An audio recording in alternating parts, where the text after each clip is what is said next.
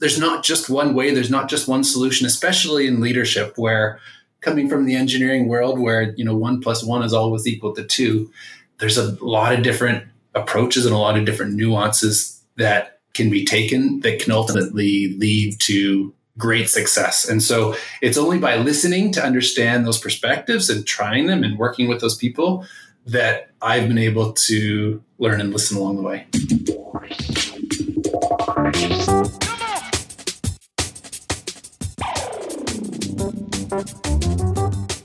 The oil and gas industry, the driving engine of the world economy, delivering prosperity, innovation, and abundance across the globe. Here are the stories of its key players, directly from the leaders themselves. This is Oil and Gas Industry Leaders Podcast, where real experiences are passed on from the leaders of today to the leaders of tomorrow. Here is your host, Paige Wilson. Welcome back to another episode of Oil and Gas Industry Leaders Podcast, sponsored by CBRE. CBRE is the global leader in real estate operations, providing solutions to the world's largest energy, oil, and gas companies.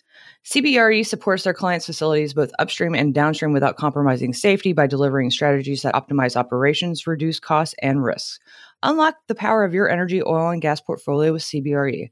Learn more at www.cbre.com forward slash EOG. All right, let's read a review. I got a five star review. Thanks, guys. Uh, highly recommend this show is the original focused on energy executives, and not a single one of the copycats even come close. I know because I've tried to listen to all of them. Real, heartfelt, and impactful interviews performed by an expert in her field with amazing audio quality to boot. Highly recommended. From John Johnwer quadruple A from the United States. Thanks so much, John. Uh, if you're interested in getting your hands on some OGGN laptop hard hat stickers, check out the show notes for a 10 second survey and we'll get those shipped out to you.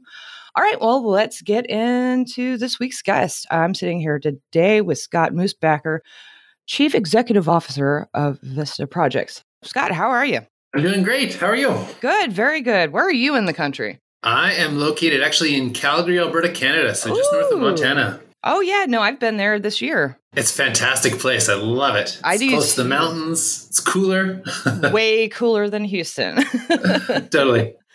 All right. Well, let's talk about how you got started in the industry, Scott. Yeah, so I'm a process engineer. I was trained as a chemical engineer up at the University of Alberta. And for most of us graduating back in the early 2000s, the oil and gas industry was that was the place to go. There was so much development, there's so much excitement around the industry.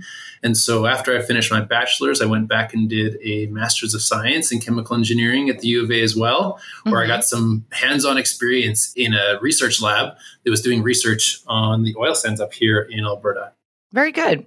So, what made you want to get into the industry? Like, a lot of people go through the parts where it's the family business kind of thing. What really brought your heart into it? Totally. So, yeah, I didn't have any family members or anything like that that were in the industry. I guess the excitement was it was just the aura of the oil and gas industry in Alberta. It's still a really big part of our industry today, but back then it was even more so an emerging technology. A lot of our reserves were just becoming proven, and, and there was new technologies coming online that were really opening up the ability to produce vast amount of oil that could be done in a much cleaner and much more responsible way than it's being done across the world. And just the innovation and creativity and excitement that was around that is something that was enough to draw me and I know a lot of others into the industry. Very good. Very good. Yeah. I mean, y'all have been in the news a lot lately. I recently visited Alberta and attended an event called Empower Alberta. And so just seeing the heart of everyone there and how much they love this industry is incredibly empowering. So let's talk about your current role with Vista Projects. So I've recently moved into the chief executive officer role here at Vista Projects. It's a role that I'm super excited about. I've actually been with Vista Projects for 17 years now and I've progressed through multiple different roles along the way, but I've just been promoted to move into chief executive role. Awesome. Congratulations. Yeah, yeah, it's an excellent opportunity. I live and breathe you know family but also vista projects here and it's such an exciting opportunity for me to be able to continue to help and support our company as we continue to grow and emerge as a global player here very good very good so what does vista projects do So, we are an engineering and procurement company. We've been around for 37 years. We've been in oil and gas for all 37 of them.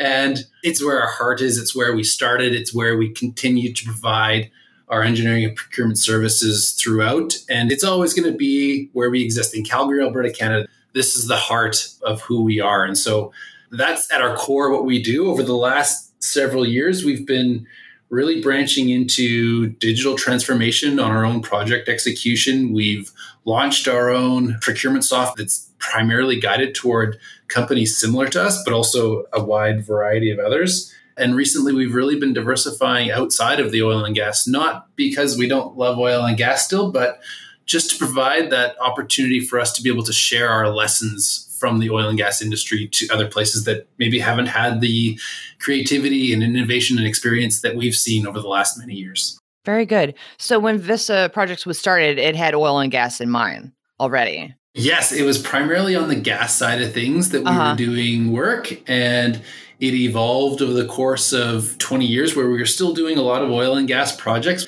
We have a lot of gas production here in Alberta that we were primarily servicing. In fact, one of my first roles here was to move into an old gas processing facility. It was located in the mountains. So we were doing some emissions testing where we had a stack that was located in between mountains and we had to make sure that our ground levels and radiation was acceptable. So it was a really unique kind of a problem. And from there, it's been migrating through gas projects as well as some major, we call it steam assisted gravity drainage or thermal production facilities. And that's where I really cut my teeth on some really major facilities back starting in 2008. We were awarded some major work with one of the major clients up here, and we grew commiserate with that to do that work. Very cool. Very cool. And very unique, just as you said. I like that. Oh, yeah. It's such a unique environment that we've grown up in we've been able to take lessons from other oil and gas and water treatment production facilities and we've applied it to our own. And especially back in the mid 2000s, we were rapidly looking for new technologies to handle it. My background has typically been in the water treatment side of things. I love the water side of the oil and gas industry because it's such an important part of it. And it's because it's where our biggest challenges lie. They can be so different between project to project. Yeah. And that's where I think what I really pride Vista on is especially in the inception of the industry in those mid 2000s is helping to innovate and come up with ideas to enhance our water recycling, enhance our sustainability, and really overall ensure that the development of our oil and gas industry was as responsible as possible. Right. And I think that's where a lot of people are misinformed is that they think we don't care about the environment when we have only done things to improve the safety and protect the environment. Of course. And regulations have helped drive that in Alberta for sure. But right. I would also suggest that it's out of the responsible nature of the development companies and companies like Vista that are doing the engineering and procurement of those facilities. It's incumbent on us to try to ensure that our industry not only produces properly, but also gets the word out that we are a very sustainable production source that's providing ethical oil to North America. Yeah. Yeah. Incredibly important that we get that word out. And I, that's pretty much why we do what we do here at OGGN. Okay. So let's get into leadership, Scott. What is leadership to you? Well, that's a big question. I'd say leadership to me is the ability to work with others and help drive towards a common goal or a common set of achievements that requires more than a single person to do. It's providing clear direction on what needs to happen. And this is where, to me, it starts to come into different leadership styles. I would suggest that my leadership style is one that where I do my best to provide direction on where we need to go, but then ensure the team that's responsible for executing that, which I certainly include myself, is supported along the way to help find best paths as well as remove any roadblocks that might be encountered along the way. Very good. So, do you have an example of a difficult experience you've had as a leader thus far? So, I'd say, I mean, one of the biggest challenges that we encounter is making sure that the projects that we execute are completed in a best case scenario. And oftentimes it's making sure that the staffing, the people, and the expertise is correctly aligned with the project execution philosophy. And so, from my perspective, we've got an excellent group of subject matter experts, and it's finding ways to enable them to be actively engaged in the projects and the problems and the challenges that our clients and our partners have and ensuring that they've got all the resources available to them. And so as we are you know taking on new projects in adjacent industries including non-renewables and other energy adjacent projects we need to make sure that we are able to leverage our expertise and provide the value that we can to those difficult projects yeah yeah, I get that. So, what is the most rewarding thing about being a leader? I think one of the most rewarding parts of being a leader is ultimately helping people be successful and seeing their internal kind of rewards coming to them. Like when we are successful on projects, and obviously that's the goal of every single project, when we can execute those in a way where we've learned something, where we've been able to provide the value that we do on a day to day and on a project by project basis, when we are successful on those projects and we are able to develop these long lasting partnerships with single clients and in other technology partner relationships, that's where I think I find the biggest value in the leadership that I'm able to provide. Very good. So, throughout your career, you've had all these different experiences. And if you had a piece of advice from what you've learned to give our audience, what would that be? I would say the biggest piece of advice that I would, and I always recommend, whether it's at work or whether it's play, is to listen. I think that there's a ton of information out there that people can provide you. We've got all these subject matter experts, we've got project managers that all have a different perspective and a different way to approach and attack things. And when you take the time to listen rather than try to formulate a response or an opinion, that's where true learning and true communication and true collaboration can actually occur. And so I would say for myself, it's been through these listening sessions and these listening processes where I've been able to learn and I've been able to work with others to ultimately collaborate on developing a best in class product or solution for our clients or within our own project execution teams. What's the most profound thing you've learned from listening, Scott? I would say the most profound thing that I've heard from listening is that there's a lot of different ways to be successful on a single project or a single challenge. We've got a lot of different personalities, a lot of different perspectives here at Vista, which is something that we celebrate as part of our diversity. Yeah. And it's understanding that there's not just one way, there's not just one solution, especially in leadership, where coming from the engineering world, where you know one plus one is always equal to two, there's a lot of different approaches and a lot of different nuances that can be taken that can ultimately lead to great success. And so it's only by listening to understand those perspectives and trying them and working with those people that I've been able to learn and listen along the way. Yeah, very good. I guess it goes back to the saying there's more than one way to skin a cat, huh? Yeah, totally. Exactly. Exactly. Very good. What book influenced you the most? Oh, I would say one of the earliest books that I really sunk my teeth into that had an impact was uh, it's called It's Your Ship by D. Michael Abrashoff. And it was a book that talked a lot about applying leadership principles based on the organization that you have, mm-hmm. but also looking forward into understanding what kind of an organization you want to be. It talked a lot about, you know, some of the similar themes that I've already kind of alluded to here is focusing on the people, listening to them and understanding where they are coming from to help them achieve what they can achieve. And by enabling and enhancing the individuals, the teams, ultimately the organization is going to be in a much better position along the way. All right. And it was a fantastic story. I love that. Oh, good.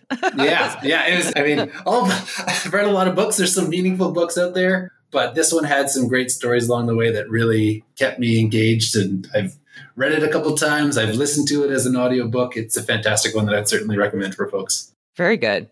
What would you say is your most used business tool? Well, I'd say, I mean, the easy answer is probably Microsoft Teams just because we're using that day in and day out, especially with clients that are located remotely. But I would say one of the tool that the second largest tool that we use is actually something that Vista has developed internally. We've got a bunch of applications that we've developed that help our project execution, our financing, our HR teams. And it's essentially a suite of applications that help me execute projects, whether that's coming together with the hours, with the cost controls, with project reporting, with any other management report that you would expect to be required to, to complete a successful project all that information is there in real time. And this is kind of it's analogous to the way we execute our projects in these kind of digital spaces. As we said about 10 years ago we can execute projects like this. Why not execute or do project execution using these kinds of tools? And we did our search and felt that you know why don't we develop these tools ourselves? So we did. And it, it's always on the left hand screen when i'm when i'm doing right work on the right hand screen yeah, call me nerdy, but I love a good project management tool. Oh, it's it's fantastic, especially for us where it's been internally developed and we can say, "Hey, you know, this isn't quite working for us. Let's tweak it." And tomorrow it's tweaked and changed and meets exactly what we need it to do. Oh, that's awesome. That's great. It is, yeah. That's fantastic. So I don't necessarily know if this is applicable, but who's your most respected competitor? I mean, we've got a fair number of competitors. We have historically been doing a lot of work in Calgary, but over the last five years, we've really branched out to doing a lot of work across the United States as well. So I would say our list of competitors has probably grown. Mm-hmm. Where we have typically provided a lot of value is not only on smaller projects, but also on really large projects. And so I would say our major competitors are probably the major EPs and EPCs that that would come to mind when you think of those particular uh, activities. And one thing I would say is that the way we execute our jobs is perhaps a little bit different. Being a smaller, more nimble company, mm-hmm. we develop our teams to help adapt to our clients and develop client specific teams that have, in some cases, we've been working with one client for almost well, since I started 17 years ago. And so people obviously come and go along the way, but ultimately we've got a team that is finely attuned to how that client wants projects to be executed. And because of our size and our ability, we've been able to adapt our work and our processes to meet exactly what we need. And that hence working with the same client for continuously almost for 17 straight years along the way. Yeah. And that's something that I think that we can do that maybe the bigger folks struggle with to some extent.